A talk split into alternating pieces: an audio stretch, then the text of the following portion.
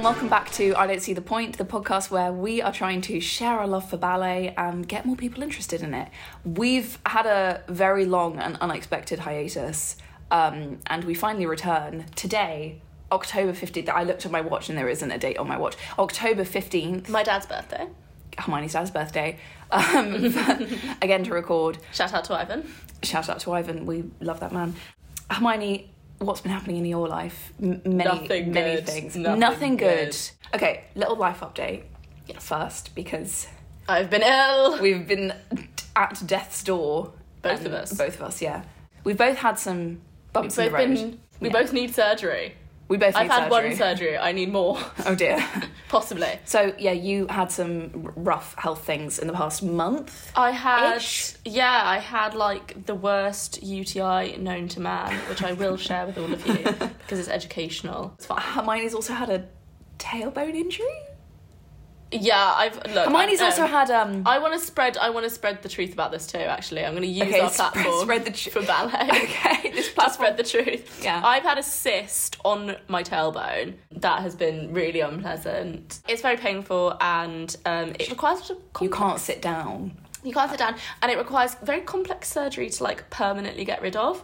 And I've known a couple of people now have had this as well as me. Um, and So Hermione's a medical marvel, and we're trying to figure out what's going on. It's apparently happening more and more often, especially in young professional women. So yes. So don't sit that. down for long periods at work. Get up, move around. Is the lesson. If you have an office job, stand up regularly.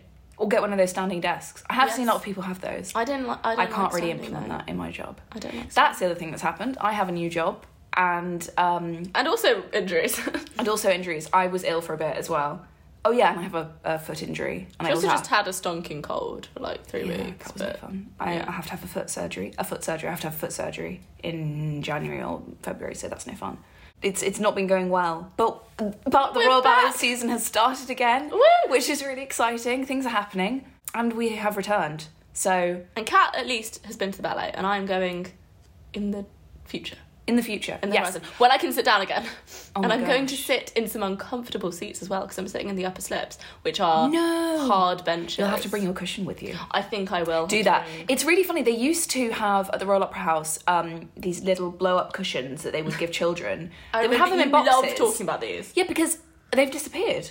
I don't know where they are anymore. How can the children see in the ballet? I used to just sit on my coat.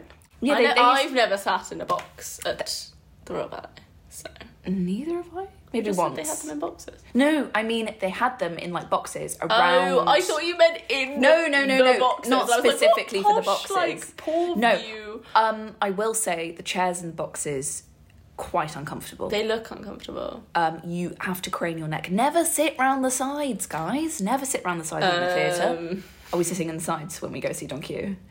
Okay, when you're up in the upper slips, sit in the side. It's fine. It's cheap. upper slips, upper Upper slips. Yeah, then It's it's, fine. But don't get a box. They're actually not great value for money. I don't think. Yeah, because the boxes are very expensive for bad. That's the thing. They're they're, whereas they're slips expensive for a bad, terrible view. Also, the Queen, uh, The, the royal box. the King's box, the Royal box. It's just the royal It box. has a terrible view. It has a shockingly bad. It used to be. We say like we've been right in, in the middle. No, I have been in it. Not to sit, but I was on a tour of the Royal Opera House and they showed me the roll box. Okay, well I've never been in it, but I can tell it's a terrible view. They've got a separate room, uh, a private room behind the Royal Box Oh, is for like it's royal? functions and things. I think so. I think what happened is it, the Royal Box used to be front and center in the second or third sort of, you know, tier. Mm-hmm. Probably the 2nd and then when the when there was the refurbishment in the nineties, they or early two thousands, I can't quite remember what it was. but Yeah. I think they moved it to the side so that they could give the box that big room um, to make it more private. And, also, presumably because they didn't actually think that it was worth money I think anymore that- I think the that, royal box yeah. be the best seats in the house. definitely Because Diana was the is really the only member of the royal family who went regularly. no one really goes. None of the royals go to the ballet, which makes me very sad because No, people like Victoria Beckham go in the royal box now. they they have like guests They're like of um, they have guests of of uh, dancers like family members or, or distinguished guests like when we went to see like water for chocolate Mm. the author of like water for chocolate the book was in the roll box so it was Oh. easy to see where she was because you could just tell that she would be there so that was really cool yeah um We should also say that the reason why there may be a slight roaring in the background. oh yeah we haven't said this Yeah. we are cold currently it's um October, as I mentioned, and we've just been hit with an Arctic blast, It's not as the newspapers say. that cold, but it was warm earlier in the I think week. it's currently nine degrees outside, but last week, last Friday, it was 25 degrees. So we've had a big drop. The reason why the roaring, by the way, is related to the cold is Oh, yeah. we've got a fire. That's why. I will say this is a ridiculously like picturesque setup because we've got the phone balanced on actually uh, rather annoyingly three copies of Joyce James Joyce. and Henry James, the J section of my bookshelf, and and Jer- Jerome K. Jerome. What a I've great taken name! a picture. Check the Instagram. So yeah, we thought we'd just chat about things, um, whatever springs to mind, because We're oh, famous enough now to do a life update. episode. a life update episode and just talk randomly about things. Since the summer, I saw Jewels actually. you did. That was so good. you and I had a big um, people watching session because David Hallberg was in the audience, the director of the Australian Ballet, who were putting the performance on. And Lauren Cuthbertson was there, principal dancer of the Royal Ballet, and a bunch of other cool people. And I was going, oh, look at that, look at that. And there were these two lovely old ladies sitting next to me. And I turned to these ladies next to me and I was going, you may be interested to know that right there is David Hallberg, the director. Why did you do that? They were loving it. It was great. I Why did- are you like a tour guide? That's your new job.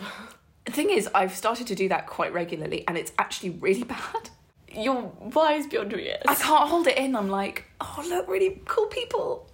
Oh dear. It's Um, the it's the it may interest you to know. that I yeah, think- I yeah, that was maybe poor phrasing. I'm like Hugh Grant in the 90s. But yeah, Australian Ballet were amazing. Hermione's phone falling on the floor. Australian Ballet were amazing. Uh, Jewels was incredible. I'm getting more and more into Balanchine. I think it's Balanchine choreography is quite good for people getting into ballet because it's quite accessible because there's no plot. But he didn't like to say Balanchine didn't like to say plotless ballets. He liked to say storyless ballets. I hear. Well, because you could argue. I don't.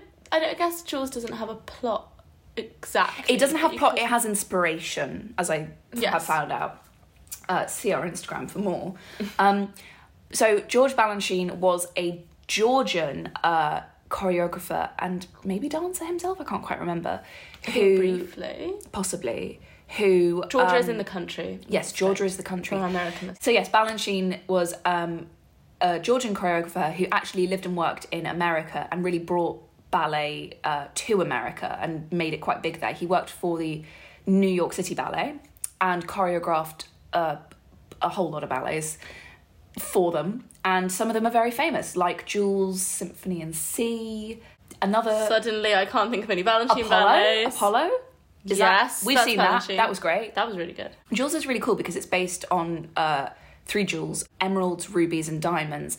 And they've all got different inspirations. So, emerald is sort of inspired by France and French history, and it's sort of green and it's sort of French classicness, I guess. And then rubies is inspired by New York, sort of jazz scene. It's a lot more punchy, more sort of in your face. It's a bit more exciting. It's very like energetic. And then Diamonds is based on Russia, like Russian Imperial Ballet, and it's set to music by Tchaikovsky. Diamonds is my absolute favorite. It's so cool, and it's um this sort of final big amazing moment of the ballet. Um, just a great Symphony time all round. is- Symphony in C, yeah, that's Yeah, a you're ballet. Absolutely right. Um, he's done a lot of them, and a lot of them I've discovered have been lost. We don't we don't have them anymore. he did a lot of them. I mean, his his career was long. His first was around for a long ballet time. that he actually choreographed was in fact Apollo.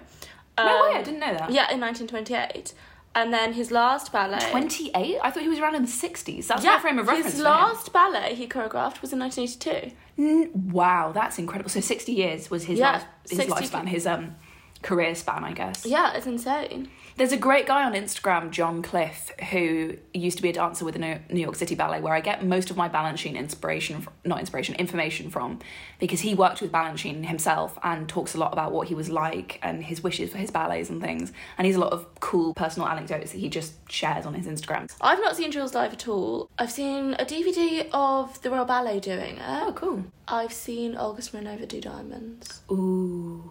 She's the one I think right of. for She's who I diamonds. think of She's as really diamonds. for diamonds. Like yeah. very classically Russian. Yeah. Um, yeah, it's funny. They've all got very different aesthetics, which is quite cool. For an aesthetic driven person, I appreciated that. Mm. And then, what's happening now? Don Quixote, which I've already seen it. We will not talk about it yet. I do not think. No. We've Um, both seen it several times before. We have. Kat's seen it in this run because it's going on at the moment at the Royal Ballet, and it will be going on until Mid November, I think. Mid November. Yeah. So go book tickets. Um, but we will talk about it much more extensively when I've watched it in this run as well. Kat and I are in fact going together for once. yeah, we are. This is really exciting. We always say for once, and then we've now been together a few times. Okay, but this time was by accident. This was. We didn't plan to do this. I booked with a friend and she flaked, and Kat is taking her ticket. Yulia is in, going to be in Stonehenge, and I am going to be profiting off of her working in the rain. Her Honestly. quite Probably. bad ticket that I booked her. Oh, I'm excited. I'm, I'm well excited. It's gonna be Um. I forgot how much of a happy ballet it is. That's all. Because. I saw it in 2019. Yes. 2019. Where we were at the same performance, but not. yes, I think so. together. I don't think we knew each other that well. Because it was probably November or something like that. No, it was February. It was No, February. it was February. Yeah, yeah. But, but there was February that one time that we were also at the ballet together. She's grasping my hand, listeners. Um, when and I'm staring passionately into her eyes. when we saw Onegin and we also went out together, and your parents bought me an ice cream. was that in 2019? Yeah, That was first year. Oh, heck. Yeah. Don Quixote, I hadn't actually seen that much. So I'd only seen it once before and I'd seen it right from the top. Which, the only thing in Don Quixote, there is a scene that takes place right at the back of the stage in the third act. And I couldn't see any of it. Um, just because the top of the stage was blocking off the back. And Which we may have when we go see it again. In Which- November. possibly, but I don't particularly. Mhm. But I kind of didn't know what the plot was, and I'm not going to lie, I didn't really know what the plot was going into this. I sort of looked it up a bit, and I It's said loosely based on a novel, but I'm it's using loosely, the word loosely. very loosely. Yeah, extremely loose. You can sort of follow what's going on, but I will say there's a bit of ballet mime in it that if you don't know what that is, it's quite difficult to follow. Even without like, it is just because it's based on like a very very minor plot line from the book. Yeah, Um, from the book Don Quixote by someone. Cervantes. There we go. I thought there was a character called Cervantes in it. I think it's like semi autobiographical, but it's made up, isn't Oh. it? It's quite a famous book, and I love I've how I'm not read completely it. not. Yeah, I, I do. I do not know It's anything the about the book. OG in a run of types of novel, which of which the most famous is Northanger Abbey. Gothic. No. Um, books which are based on a main character um, who is obsessed with reading and who, um, with reading like silly novels, and who goes about their life um, based on having learnt from these, and it gets them into loads of trouble. The main character, Don Quixote, goes on an epic quest and meets these two people, Kitri and Basilio, who are in love. Kitri's father does not want her to marry Basilio because his father is a mere barber and he is penniless. She wants him to, sorry, he wants her to marry, I think like the mayor of the town or something, some rich guy. She refuses, but um, they get into all sorts of trouble. The sort of middle of the ballet, so that's the first act. The middle of the ballet doesn't really have a plot, except for that Don Quixote falls asleep and dreams of a magical garden where he meets the dryads Which is a real some section reason. from the book. and then wakes back up, goes to a tavern where Basilio pretends to stab himself with a barber, you know, shaving thingy. Dies. di- oh yes, a razor. Dies, sort A of barber dies. shaving. A barber thingy. shaving thingy. Kitri's father, when he is dead, says, "Okay, fine, you can marry him, I guess." And Odd. it's very odd. And then um, Basilio wakes back up, and Kitri and him are like, "We found a loophole," and then they get married in the third act. That is all that happens. I think. Yes, that is all that happens, and there's a lot of sort of padding within that. A lot of padding, but it's main. It's all just fun and games. Yes, Nothing bad. And one of the only ballets where no one dies. except Basilio pretend. Yeah, but no one dies. No, Nutcracker, but Don Quixote does get thrown dies. like a like a rag doll across the stage When? when he gets caught in the windmill. Oh, that's my favourite bit. The windmill section is so funny. My mum could not stop laughing. Really? It was really. She loves the windmill. That's so funny. Um, it's a very whimsical ballet. It Super is. fun. It is. Yeah, just enjoy it. Just fun. Just, just just enjoy it. Yeah, And we've got a lovely production. I love that we said we weren't going to talk about it. We've got a lovely production at the Royal Ballet. we do. Great costumes. I I'm excited for the casting because there's a lot of people um, debuting there are. that have never done this ballet before, which is so super cool. Mm. I am deeply concerned about. So Anna Rose O'Sullivan is currently dancing Kitri, and she's been dancing with Steven McRae. Mm-hmm. And the other night, he had a slip on stage, and um, had to be rushed off, and was replaced for the second two acts by Marcy Sambé, who everybody said like you couldn't really notice. I mean, as in it was wonderful professionalism from Anna Rose O'Sullivan to step up with a new partner. It's quite difficult to switch partners in the middle of a ballet. Oh, very much so. But I'm quite. I'm just I'm, in general just as well. I doubt her and Steven practice together. So Um, thoughts for yeah, Hiram Marcy. You mean? yeah, sorry. Yeah. obviously her. And Thoughts to Steven McRae currently. Um, I'm really, really hoping he's okay. Hi there, this is Kat here. I just wanted to record a quick message to drop in this episode. When we recorded this podcast episode, we did not yet know about Steven McRae's injury. At time of recording, we just knew that he'd fallen, something had happened on stage, and that he might be hurt.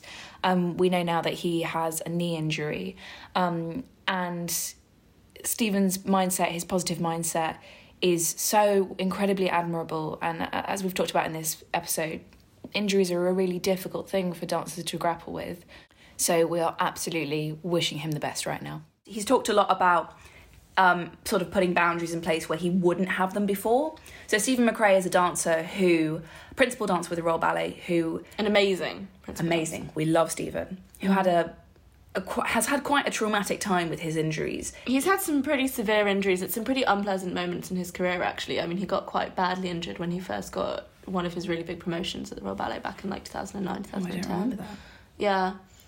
Um, but most recently, he's been he was injured once, returned from that injury, and in the first performance back, this is quite an infamous time sort of piece This of is a Royal Ballet well law. known Yeah, anecdote. in his first performance back, he um, was dancing Manon and he was coming out of a jump or something like that, and he actually snapped his Achilles, Achilles tendon on stage. One of our friends was actually at the performance. Oh yeah, Nick. Yeah. Yeah. Um, and for a dancer, that is the worst case scenario for that to happen. And he's talked a lot on his social media about the mental health side of his injury, actually. And I think it's really valuable because it's not really something that dancers talk about all that much. It's injuries are a part of dancing life, they happen all the time. And it's sort of just something that the dancers have to deal with. I think the Royal Ballet is really, really good with their dancers and their injuries they are talking all the time about research into how they can prevent injuries. There's a certain exercise that they do specifically designed to prevent injuries that uh, that they make all the dancers do every day, um, or they advise all the dancers to do every day. And like generally, I think they're quite good. But I think I this think is they're one very of conscious of it. yeah. I think I think so, it's still difficult, right, for the dancers and It must be so demoralizing. And actually, um, the reason people can't see us, but the reason my face kind of changed while Kat was talking just then is I was just kind of thinking that in relation to our own life updates about like how we've been feeling, um, having both been less than healthy in the last like couple of months. Um, I know it's nothing in comparison to something like snapping your Achilles tendon, and neither one of us does like a physical job like ballet. But I think speaking as someone who has been blessed with very few like in any way severe health issues up until now, like up until a week ago, I never even had surgery in my life before. Um, it makes such a big like difference to not be able to do the things that you enjoy doing and like be in the routine that you are used to, and that's obviously for most answers to a huge extent about work.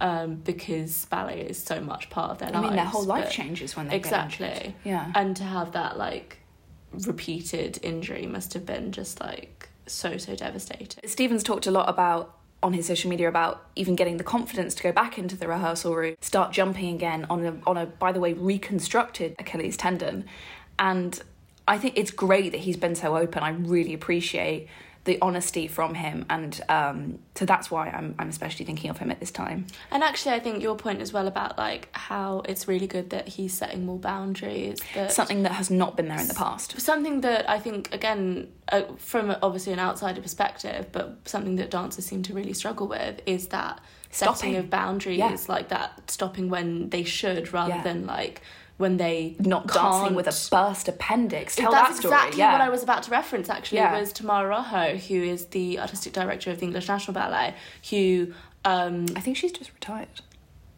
whoops, Should we check that? yeah, she retired last year. Mm. What? So, um, no, something that um, actually I was thinking about earlier when you were speaking about Steven in and that boundary point is that um, Tamara Rojo, who was the artistic director of the English National Ballet. She was also principal dancer um, at the Royal Ballet. I think she's just moved to the San Francisco Ballet. Um, she famously once danced on stage with a burst appendix because she and she danced the Odile No section way. of Act Three. No way, with a didn't burst appendix. Yeah, some of the hardest stuff to be dancing anyway. Um, and that literally, I mean, it, it's not an exaggeration to say, and she herself has said this, that literally could have killed her Yeah, absolutely. doing that. So that like setting of boundaries is It's very that important. dancers really struggle with, whether that's like from in injuries related to dance or even just like something else. And I know we all hear stories about like especially women doing things with burst appendices Mm-hmm. because Because it sound, it seems it's as bad as period pain. Or exactly like it that. feels like period pain or something like that. But to to do something so physically taxing um in that scenario is just crazy. I think it's one of those things where there is a style of teaching of ballet where y- you are sort of taught that this will hurt and this will hurt so much, but you are just going to ignore it and get on with it. When dancers learn um, learn to dance on pointe initially, it's really really painful, and it's just sort of something that you've got to get over. Your foot, your feet build calluses, so it hurts less. You find ways to sort of adapt your shoes and put padding in them and stuff. To it's a real learning curve to to sort of dance in pointe shoes, but definitely in terms of other dance, just in terms of ballet in general, doing a solo that's really physically intensive or doing any sort of variation, any sort of sequence that's really physically intensive, you just have to keep going. So something that I think of, um, the Rite of Spring, is uh, actually a piece of music by Stravinsky, but it's been adapted into a ballet, and um, it's the main sort of solo in the end uh, is a really cool part because it can be danced by either a man or a woman, and that's pretty cool. But it means it's really physically intensive because the style of dance for both for men and women in ballet is very very different. Men typically have a lot more jumps, and their sort of training is geared more that way. But this part is famous, famously really, really physically intensive to the point where people have. So Monica Mason's danced it, Steven McRae's danced it, uh, Claudia Dean, who is now previous dancer with the Royal Ballet, who um, has a company in Australia now. You sort of it's a it's a sort of variation where you throw up af- afterwards. And I think the Romeo uh, solo in Romeo and Juliet, I've heard of dancers say the first time I did it all the way through in the ballet. I've thrown up afterwards or things like that. Like I've just- heard that from Sugar Plum Fairy. yeah, totally. like- I mean, dancers, you know, passing out, throwing up after variations, that's, or at least lying in a crumpled heap on the floor after a variation. Like, some of these things we don't see, you know, how physically intensive it is, because we just see how good it looks, right? And a lot of the classical stuff, like the older um, choreography, is barely designed for like a human to do it in the way that we currently now encourage it. I mean, to come back to like Sugar Plum, the setup of the final act of Nutcracker is so stupid from a perspective of dancers' comfort in that it's so full on from nothing, from no warm up. It's so full on. You're for right, actually, didn't Sugar Plum about that, yeah. and um, her prince Hmm. because they literally are barely on stage before and then they're doing the most intensive things with no breaks at all Yeah, exactly. and then they're they're off and they're they're doing really intense partnering uh fouettes traveling fouettes in sugar Yeah. plum which i always forget about Yeah. in the third act of don quixote the dancing for the main two principal um, dancers just builds and builds and builds and gets to a sort of classical 32 fouette sequence and it looks so physically intensive and even in the first act actually i was thinking about this Kitri comes on and does one variation, then leaves for most of the act, and comes on and does a really, and then does the Kitri variation, the very famous Kitri variation, with some really intense jumps and traveling, um, traveling turns, and then a part of it. It's it, it's so physically intensive. I think Don Quixote actually yeah i mean again any classical ballet is horrible, horrible horrible do. Oh yeah, Osipova's feet. yes Yes. So being Kat freakily and we don't have anything wrong with us could always recognize oh my goodness. a dancer's shoes Well, her recognise. shoes is what you can spot from a mile off. that's what i'm a- saying we can recognize natalia osipova's shoes The reason that Natalia Osipova's shoes are so recognisable is because they are very custom to her feet because her feet are quite damaged damaged from her dancing. When Natalia was actually in ballet school in Russia, she was fitted with the wrong pointe shoes and it basically has made her feet abnormally wide Mm. um, because she was training with the the wrong fitting pointe shoes for so long. She was probably also very young because I've seen videos of her on pointe when she was like eight or nine. yeah, I think she was too young Mm. to be doing it. Probably. Um, you shouldn't really start pointing to your feet finished 11 growing. or 12, I think yeah. that's the age. Yeah. Um, at the absolute yeah. earliest. Yeah. Um, Because otherwise the bones are so malleable and something like this could happen yeah. uh, exactly. to everyone. basically she what she really needs is foot surgery Yeah. but she can't have it and continue her dance career Mhm. um so she'll i s- assume potentially have it when she retires um but She- for the moment, day is she- far away cuts her pointe shoes, she sews them back up. They are so soft. Her pointe shoes are so soft. they're very distinctive not supportive. because there's a cut in the center of the shoe Mm. um which basically no one else has they're not pretty to no, look at no. Your all. pointe shoes are meant to sort of your pointe shoes should sort of be an extension. Well, they're extension of your line, so they should be um, an extension of your leg, and they Mm-hmm. should blend into your leg. They shouldn't look different, which is why when dancers don't wear tights, they um, put foundation on their pointe shoes to make them the same color as their skin. And if you look at Natalia's shoes, you can actually see a sort of dip outwards Mm. um, when you get to like the. I don't know what that part on your foot is called, and I'm realizing how much time I've I know about, talking I know about feet. Point to me where the foot is. Like the widest part of your foot. yeah, I don't know what that is. Why did you say I know uh, about so feet? This is the ball of the foot. well? This is the first metatarsal, possibly the second metatarsal. Possibly the second metatarsal. um, the bit, like the widest bit of your foot where your toes start. Yeah. If you look at that bit on her shoes, It's very wide. It's very wide. Like there's almost like a ridge, Mm. and then it goes in again. And certainly, Russian pointe shoes are quite slim. As a person with wide feet, they there are wide wide pointe shoes now. There didn't used to be. I wear block pointe shoes, and they have they have two X's on them, so they're like bigger. Used to do especially narrow ones. Actually, I Oh, remember when we all first got our pointe shoes um, in my class. The people who had block were very slender in comparison. Block do to all mine- shapes and sizes, which is why I like them. Repetto. my God, and I've never even heard of Repetto. It's French.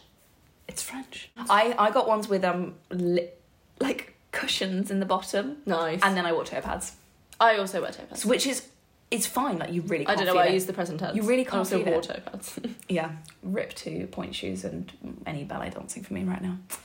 Very sad. yeah, at least Kat still does it sometimes. Not for many. my months. feet are weak. I was when I was getting my MRI this morning, and I was listening to Radio One Mm. while I was getting it done. Um, they were playing a game guessing how many times um one of the other hosts had said the word feet, um, or referenced toes or anything like that. Um, in his stint DJing on Monday, and it was like thirty nine times. That's too many. Let's see if we have beaten him. oh, we've definitely Today. beaten him. well, we have cause. Without cause, it's just strange. Anyway, all of this foot chat about Natalia is just to say that, um, of course, that is an ongoing injury that she's literally dealt with since she was a teenager, since her, before her career even really started, and that she will be dealing with until the end of her career. And it must cause not only, you know, obvious faff with her shoes, and probably she goes through them much more quickly um, because they're so soft, but also. It, it must be painful. I mean, it, it, it is a foot injury. It must be painful Yeah. for her. I was going to say something that's sort of similar to this topic is um, dancers having children and maternity leave and stuff, which it was really sweet actually in lockdown to see lots of dancers like uh, Lauren Cuthbertson um, take the opportunity while they were not dancing to um, have children, which Yes. was really sweet. She's had two babies now Yeah. and um, is returning to dancing this November actually Is in the cellist. she? Yes, yes, first time back. It's it's another one of these things that just goes along with dancers being generally, hopefully, more healthy nowadays than they used to be. Very true. Um, I think a lot of them were very not healthy back in the day. Potentially a stupid 90s. thing to say, but actually I don't like maybe there was just much less publicity around it. But Mm. as someone who is interested in dancers from like the nineteen twenties, nineteen thirties Mm. on till now, I don't remember ever reading as much or seeing as much about dancers being pregnant. Um or Yeah, like it may just Like, be another one of those things where people didn't talk about it. publicised and talked about now. yeah, Um which is brilliant. yeah, It's very really good. good. And obviously there was very, you know, sad dancers who were not having good lives at all, like Gelsey Kirkland, um, famously in the Oh, I don't know about this. seventies, eighties, who um probably couldn't get pregnant, um, even if they had wanted to.